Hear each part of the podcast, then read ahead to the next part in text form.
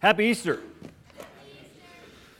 Y'all look good, and I love Easter because, uh, you know, well, I didn't love it growing up because some of y'all kids are realizing now how mom and dad dress you up and all that, but I love it now and um, understanding that it's not just the dressing up and stuff like that. But um, anyway, uh, this morning we're going to be in the book of Ephesians, chapter 1, verses 7 through 10. And as we uh, prepare our minds and hearts uh, for that text and walking through that passage this morning, I think it's a no brainer when I say that sometimes life has its disappointments.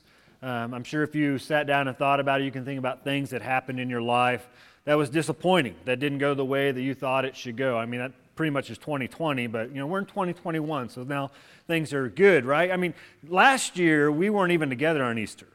So that's something to be praising God about, that we're able to gather in this house and we're able to be in His name. But, you know, there are disappointments in life, and as I was thinking about disappointments that I've had in life, I went all the way back to third and fourth grade. Uh, the church where my dad was a pastor at when I was in third and fourth grade, uh, they did Bible drills. And if you don't know what Bible drills are, uh, basically, Bible drills is a competitive way to get your kids to memorize the Bible. And so you would go to Bible drill events or meets or whatever you want to call it, competitions, and you would compete with other kids on who knew the Bible the best. Well, in third grade, I was a state champion in Bible drills. Thank you. Yes. I got a ribbon and everything. I don't know where that ribbon is, but I remember being so proud of that ribbon. It said first place winner, and I was walking with so much pride, and all my other friends were around me. My mom saw my pride and knew I needed to be popped instantly, so she said, Look, a first place wiener. And uh, that's a preacher's wife talking right there. And you talk about busting your child's balloon in that moment, just disappointed my mother in that moment. But fourth grade came around, and I said, You know, I've already made, made it to the peak of Bible drills. I don't really want to do Bible drills again. But as my friends started doing it, and I realized I wanted to hang out with them, so uh, bef- about a month before we're supposed to have the first meet. And the first meet is held at your local church, so you know everybody. I decided I'm going to do it. You know, I got first place last year. I just got to memorize probably a few new things, and so I'll do it again this year. And uh, so I did, and I didn't get past the local church. And you talk about embarrassing, just feeling completely disappointed in myself. I, I remember crying and hiding uh, in a corner because I was just disappointed. I did not make it past the first round of Bible drills in front of my local church. So that was one disappointment that came to mind. Another disappointment came to mind is when I was in fifth grade. And this is kind of therapy for me, so I had to share with you. Uh, when I was in fifth grade, I, I played basketball for several years, and I had a pretty good year in fifth grade. We played with the city's league, and they always had a city team that would go play other cities around, um, but you had to make it. You had to get on the team, and you had to get past the cuts. And and I remember getting cut, and I was so disappointed because I felt I was as good as anyone else. I could shoot the ball, I could dribble the ball somewhat decent, you know, and, and just being disappointed and not making the team. So I spent two years, and I decided I'm going to practice basketball. I'm going to shoot, I'm going to dribble, I'm going to learn how to move and, and pass really well. So, two years, so by the time eighth grade comes around, I'm going to be able to play basketball on the middle school team. So I go out in eighth grade to play basketball and I got cut again. And so I gave up basketball from that point on. I was so disappointed with basketball, and I, I walked away to say, I'm going to do football now. So in ninth grade, I started playing football. And I, I decided I was going to, I'm going to go out for team. I'm, going to, I'm a bigger kid, so I should be able to hit hard. But I spent the majority of the year on the sideline.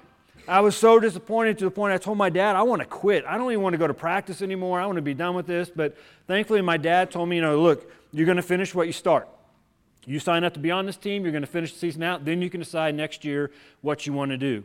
Well, I, I continued to be on the team. I got a little more playing action, and I decided I don't want that disappointment anymore. So I'm going to work all season long, and I'm going to have a different uh, outcome than what happened with basketball. I'm going to go into the weight room, I'm going to run, I'm going to be ready. And so by sophomore through high school, I, I started both ways in football, and, and I was not disappointed in that. But there are disappointments. Some of our seniors may be disappointed that they didn't get into the college they were wanting to get into.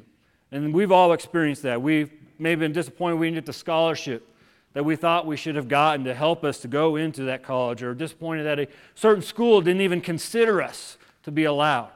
Life is full of disappointments. When I got to SBU, my second year there, saw the most beautiful girl I've ever seen. She ran cross country. She was coming in from the summer heat, just glistening in sweat. And I thought, I got to get to know her. I spent a whole semester chasing after her with only finding disappointment because she wanted nothing to do with me. Eventually, I wore her down, and that's my wife back there. And obviously, I'm not living in disappointment anymore. But, you know, we have disappointments. Life is full of them. You could probably think of your own. Our focus this morning is the invitation in because there's one disappointment I want to make sure everyone here this morning, everyone who's going to listen to this message, never has. And that is when we're going to stand before the God, our God, our Father, and either be claimed as His or being told that He never knew us. So we're going to spend our time in Ephesians chapter 1. We're going to be looking in four verses, verses 7 through 10.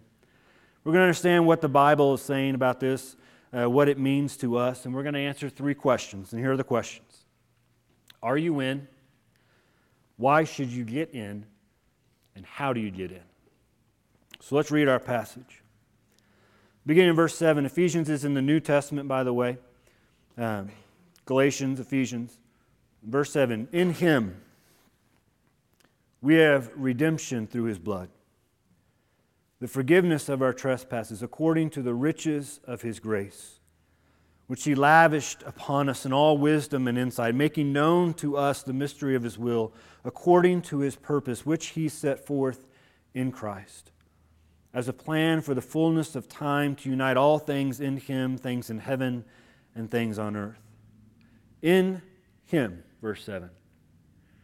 In the book of Ephesians alone, actually, Ephesians is a letter, but we call it a book. Paul uses that phrase in Him, just in Ephesians, 10 times. Other phrases he uses is in Christ. He uses that one eight times. And in Him in verse 7 is speaking of the beloved at the end of verse 6. In the beloved.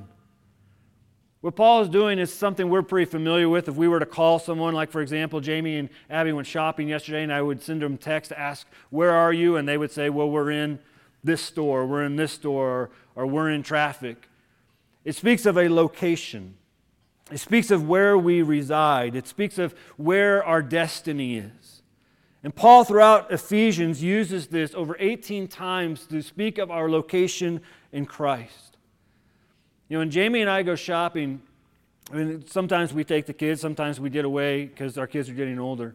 Um, I'm the type of shopper, and guys, you may be able to relate to this. I'm the type of shopper where I, have got a list on my phone. I use my notes to make my list, and when I get into the store, we'll walk in and, and I'll look at the list and I'll start rattling off, okay, we need this, this, this, and this, this. Because my idea of shopping is you just get in and you get out. Yeah, I don't want to linger there. I don't want to be there longer than I have. I've got a list. I got things I need to get, and that's what I'm going to get. Ethan loves my type of shopping when I have to take him to go get clothes. Because what we'll do, we'll go to a clothes store. We'll grab three different sizes of jeans. We'll go to the dressing room. Whichever one he says fits the best, we'll say, great. We'll go grab other jeans from that same brand, and we'll walk out. We're done. You know, we've got what we want. We're out of there. He loves that. We cannot stand going shopping with Jamie and Abby because they I love you, but they, they, they, they're there and they go store to store. I mean, we have like one, two stores in mind, and if it's not there, I get, well, you know, you're out of luck, buddy. I mean, that's just the way it goes. But when we go grocery shopping, I've got my list. So we'll walk through the door, and one thing we buy a lot in, in the Hurchin household is, is yogurt. And so I'll say, okay, we need yogurt. So we got to go to the dairy aisle. And I'll start talking about other things we need. And, and Jamie will be with me. But before I know it, I'll be talking to myself and I'll look around because if you've noticed in Walmart, next time you're in Walmart, you'll see this. They put clothes right next to the groceries. Have you caught that? And so I'll be walking and I'll be just talking. And next thing I know, I'm the guy in the store talking to myself because she has wandered off. She saw something she wants to go look at, and so she'll go do that. And, and I'll be like, well, I got, I got an agenda. I've got a list. So I'm going to get the things on the list. And once I get the things on the list, I send her a text. Where are you? Can you all relate to this? Any guy in here relate to that? All right, I got two that'll admit it. And so after she's seen that, eventually she'll respond I'm in the clothes section. I'm in the garden section. I'm in whatever department of that store she's in. She will give me the location. I'll admit I do it too. There will be times I'll wander off and I'll find myself in the electronic section. But when Paul is saying in verse 7, in him, he's saying this is our destination. This is our location. We're in the midst of it. Over 18 times in just this book alone, he mentions our destination in Christ, which leads to the first question we have to answer Are you in? Are you in Christ presently and therefore in Christ eternally? Are you in? Because if you cannot answer this question with an emphatic and confident yes, then when this life is over, you're going to have the biggest disappointment you can ever experience. Now, the book of Ephesians is written to Gentiles, which may not mean very much to us, but it did in this day, and it actually should mean something to us.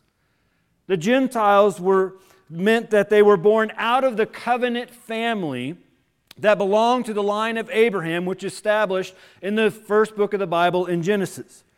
In the book of Genesis, God established a covenant with a man named Abraham, and that through him the entire world, all people would be blessed. This ultimate blessing came about through Jesus Christ. And the covenant or promise was sealed through the act of circumcision, which all males born in the line of Abraham on the eighth day after they were born would be circumcised. It was a sign that they were born into promise, they were born into covenant. They were going to be representatives of the one true God. Now, here's the thing about God He didn't just limit to those in Abraham, He allowed other people, if they wanted to come into this covenant, into this promise, that they could, but they would have to seal it with the act of circumcision to say that God is going to be their God and they're going to live by His standards. It was a statement that they belong to Him. Now, when Christ came, and when he died on the cross and when he rose from the grave, he filled all of the promises that God gave and he paved a new way into a relationship with God, which is by faith. Meaning now, as Paul writes this, just because you're born a Jew doesn't mean that you're saved. Just because you do the right things doesn't mean that you're saved. It all comes down to faith in what Christ came and did, dying for our sins of the world and then rising again. See, God's promises are always about faith, even in the Old Testament. And where some misplaced their faith today, as the Jews were doing in Paul's day, is believing since they were born into a particular family, believing that they attended a certain location or a certain church or they did the right things, that they were in God's plan of eternal life. But the Bible does not paint this picture in the Old Testament or the New Testament.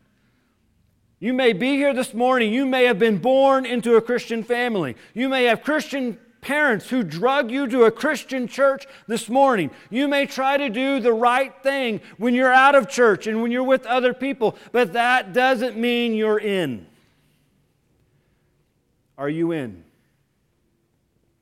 There's going to be a lot of people who are going to be disappointed because they relied on something else and they placed their faith in something else and they're going to find out they weren't in Christ. You see, our doing things pales in comparison to what God did in Jesus Christ. And there's nothing we can do on this side of eternity to earn what God did. There's nothing we can rely on that we can bring to show to God that we deserve to go to heaven. Are you found in Christ? Are you in? In the book of Ephesians alone, it defines what it is to be in Christ. Chapter 1, verse 3 says, To be in Christ is to be blessed. Chapter 1, verse 9 is to be in Christ is to know the mystery of God's will. Chapter 2, verse 6 is to be in Christ is to have the promise of eternal life. Chapter 2, verse 10, to be in Christ is to understand we were created by God and therefore made for good works. Chapter 1, verse 4 says that to be in Christ is to know that we are adopted by God. Chapter 1, verse 7 is to be in Christ knows that we have redemption and forgiveness. Chapter 1, verse 9 is to be in Christ is to be in God's will and therefore his purpose. Chapter 1, verse 11, to be in Christ is to have an eternal inheritance. Chapter 1, verse 13, to be in Christ means we have heard the word of truth and we have believed it ourselves. Chapter 2, verse 22, to be in Christ is we are dwelling in the place of God through the Holy Spirit. Chapter 4, verse 15, to be in Christ means that we are growing in our faith and therefore our relationship with God. Chapter 3, verse 12, to be in Christ is now to be able to have a boldness and confidence before God. Chapter 4, verse 21 is to be in Christ is to know that Jesus is the absolute truth. That means truth for all people in all places at all times. To be in Christ is to understand our eternal destination is sealed forever in heaven because it was won through the cross and the empty tomb. To be in Christ is to understand nothing can separate us from God's love. We now have full access to God. So the question again is Are you in? And the only way to answer that question is through another one. Have you? Have you accepted Jesus Christ as your Lord and Savior and for the forgiveness of your sins? Have you done that? Not as your boyfriend, your girlfriend, your wife, your husband, your mom, your dad, aunt, uncle, your, your guardian. Have you done that? Because that's the only way in. And the greatest disappointment people are going to have in life is when they stand before God and understand that they've achieved great things in life. They've made a lot of money. They've given to charity. They've done good things. They've vacationed at incredible places. They've won numerous awards and trophies. They've had the best kids and the best grandkids. They've had the best house and the best car. And then they stand before God and they realize all of it was meaningless because they missed out on heaven. Jesus said, I am the way and the truth and the life, and no one comes to the Father except through me. Bible says in the book of Acts, and there is salvation in no one else, for there is no other name under heaven given among men by which we must be saved. But we come to Easter. Today's Easter. And Easter is the declaration from the heavens. It is God's invitation for all to be found in Christ sealed for eternity, given the Holy Spirit, forgiven for all your sins. Easter is God's invitation from His throne room to be a part of His family forever. For God so loved the world, He so loved you. He gave His only Son, Jesus Christ, and that whoever would believe in Him would not perish, but be given eternal life. Are you in? Next question and maybe what you're wrestling with in this moment as I ask, Are you in? And maybe something we as believers need a reminder of. Why should you get in? The passage says it right off the bat in verse 7 In him we have redemption through his blood. The phrase through his blood is used in the New Testament to refer to Christ's ultimate sacrifice on the cross. It is through the blood of Christ on the cross that the wrath of God was satisfied for our sins. Why blood? The Bible says in Hebrews, without the shedding of blood, there is no forgiveness of sins. And God revealed this in the Old Testament. He, he set up a sacrificial system when He introduced His law to His covenantal people. You can read of in the Old Testament book of Exodus. See, God revealed His holiness, He revealed His law, He revealed His standards. And when the people heard God's standards, His law, they understood we can't meet these. We can't live up to this. But here's the beauty of God God understood it too. He's like, I know. I know you're going to mess up, so I'm going to give you a system of sacrifice. And you can read of this in the book of Exodus, Leviticus, and Deuteronomy. But an issue that emerged as we come into the New Testament that the book of Hebrews points out when it comes to the sacrificial system is because we continue to wrestle with sin, because we continue to live out of God's holiness and His standards, because we continue to choose to do things without Him. We would have to continue to sacrifice every single time. And Hebrews points this out that the sacrificial system had one flaw that there wasn't a sacrifice that fit all people for all ages, for all times. But then came Jesus. Then Jesus stepped in. He was the Lamb of God who took away the sin of the world. Jesus was the complete atoning sacrifice for all sins, all time, all people, in all places. And it is by our faith in Christ and to be found in Him that we only have redemption. In Him, verse 7, we have redemption through His blood. The word redemption means to be set free. to be liberated, to be delivered, to have salvation. It literally means to be purchased. R. Kent Hughes tells a story of a young boy who lived by a body of water. And he loved going down to the water. He loved the idea of going out and sailing. So one day he and his dad decided we're going to build a small little toy sailboat. And so they spent months building this boat and sanding it down and getting it perfect and building a sail and putting everything together so that when they put it on the water, it actually sailed. And when they finally got to do it, they went down and the boy was so excited as the boat sailed along the edge of the water. And he wouldn't let it go too far because the boat was precious to him. But one day, as he was out sailing the boat, a big gust of wind came and drove the boat out into deep waters to the point the boy could no longer see it. He was heartbroken. Every day he decided, I'm going to go down to that body of water. I'm going to walk along the shore until I find my boat. Day after day he did this to no end. He didn't find the boat. One day as he was walking through town, he looked into a shop window, and in the center of that window was the toy boat that he and his daddy made. His heart left and he ran. He barged to the door and he told the shop owner, That's my boat. Me and my daddy made that boat. That belongs to me. The shop owner looked him up and down and said, Son, I'm sorry, it doesn't. You see, I bought that boat from a local fisherman, therefore it belongs to me. And if you want that boat back, you'll have to buy it boy immediately got to work. He found all these side jobs where he could earn a little bit of cash here and there until he finally had enough money to go and buy the boat. And the day came when he bought it and he held his boat in his arms. It was so precious to him and this huge smile on his face. And as he looked at the boat, he said, You are now twice mine because I created you and I bought you. That's redemption. Redemption is the payment of a price or a ransom. The price was Christ's own blood, and the object was our souls.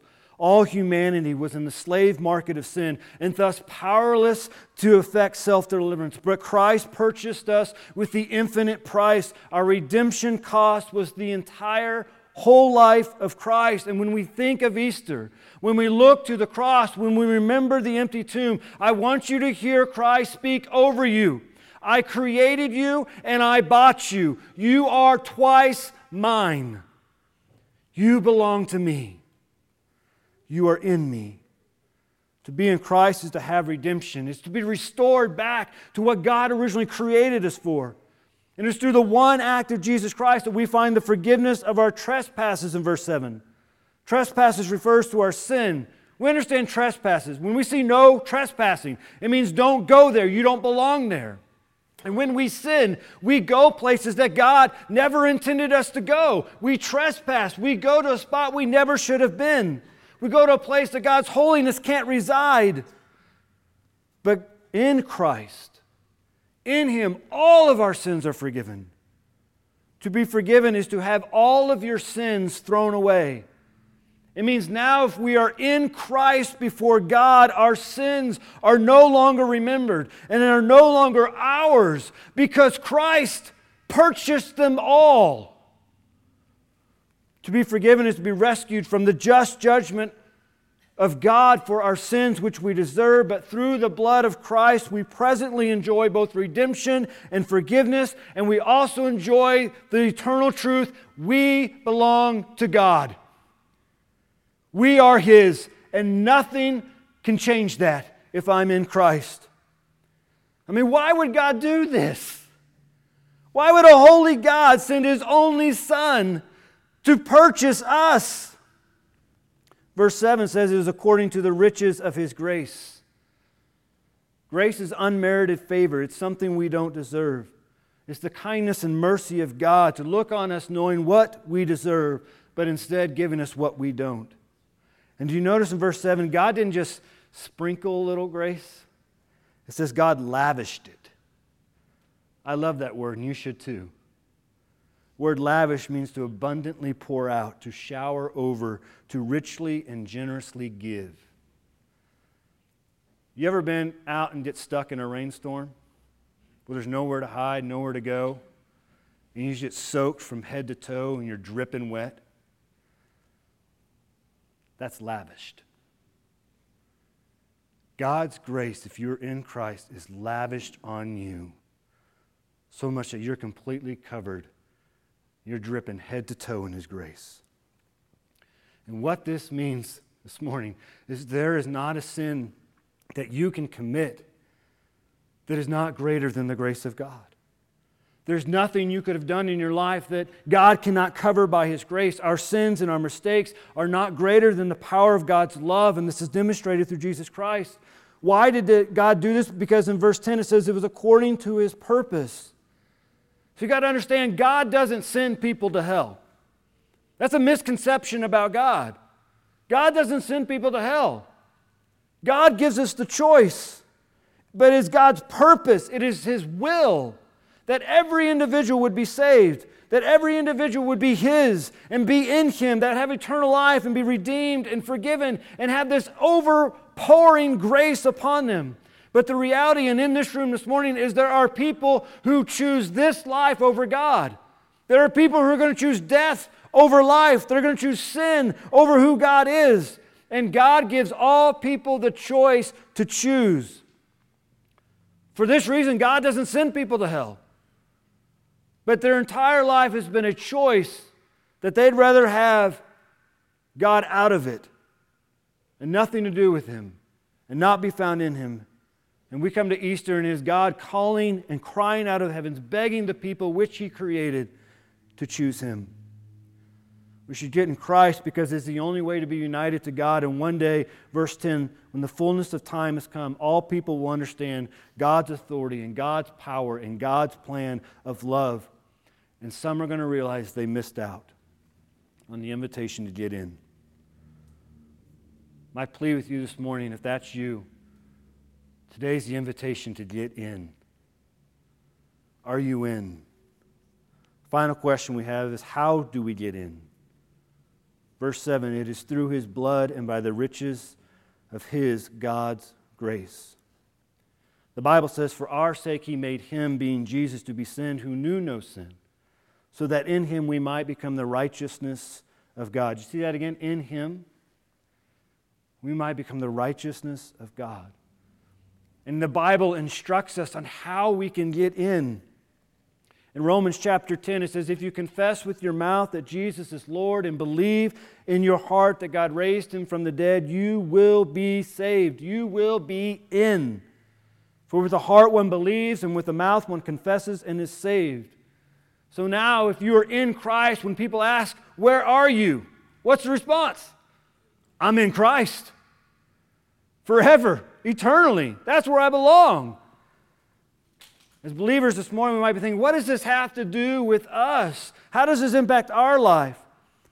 This is the understanding of the mystery of His will in verse 9. It is the fuel for us as believers to worship God, to love God, and therefore love people. It is a reminder to us that the God the Father is the source of every blessing which we enjoy as believers because we, we are in Him. And when we receive the blessing only through the Lord Jesus Christ, once we were separated from Christ and therefore hopeless and godless, but now in Christ we have been overwhelmed with blessing. And there's the Holy Spirit, God's law written upon our, our hearts by the Holy Spirit, and a personal knowledge of God and the forgiveness of our sins. And because of this, we now live in present blessing and a faith of a future eternal blessing. This is what we call Easter. God the Father, the Holy One, decided to bless us, the sinner, by His grace which He lavished upon us. Because it's no wonder believers are to praise God. God provides redemption in His Son, enables believers to understand His secret plan, to head up all things in Christ, and makes believers His inheritance. Because of all this, believers have hope that there is a great cause to praise God's glory. Hallelujah. I'm in Christ. Are you? If you're here this morning and you can't answer that with confidence, then I'm going to invite you to come down. And all you got to say is, Pastor Mike, I want to be in. I want to be in. I now know I need to be in. Are you in Him? I'm going to ask our worship team to begin, begin coming up, and I'm going to be standing right here. And if you need to get in, I'm going to invite you to come down. Maybe as a believer, your eyes have been open, like, wow, I'm in awe of what God did for me. You just need to come and kneel down before Him because you've been treating His lavishing grace so cheaply. Are you in? Let's pray together. Father, thank you for this day. Thank you for your love and your grace and your mercy. Thank you, Lord, that you have lavished upon us. You have given us something we don't deserve nor can earn.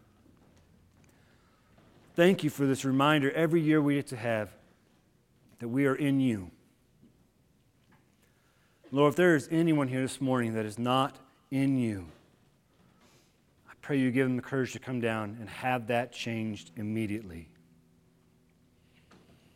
Thank you, Lord, for this loving us and allowing us to come into your presence. For my brothers and sisters in Christ, Lord, help us to have this reminder of what you have done for us. And this is why we love you. This is why we love people. This is why we praise you. Come this time of invitation, I ask, Lord, that your will would be done and your kingdom would come and you alone would be glorified. We pray this all in the name of Christ. Amen.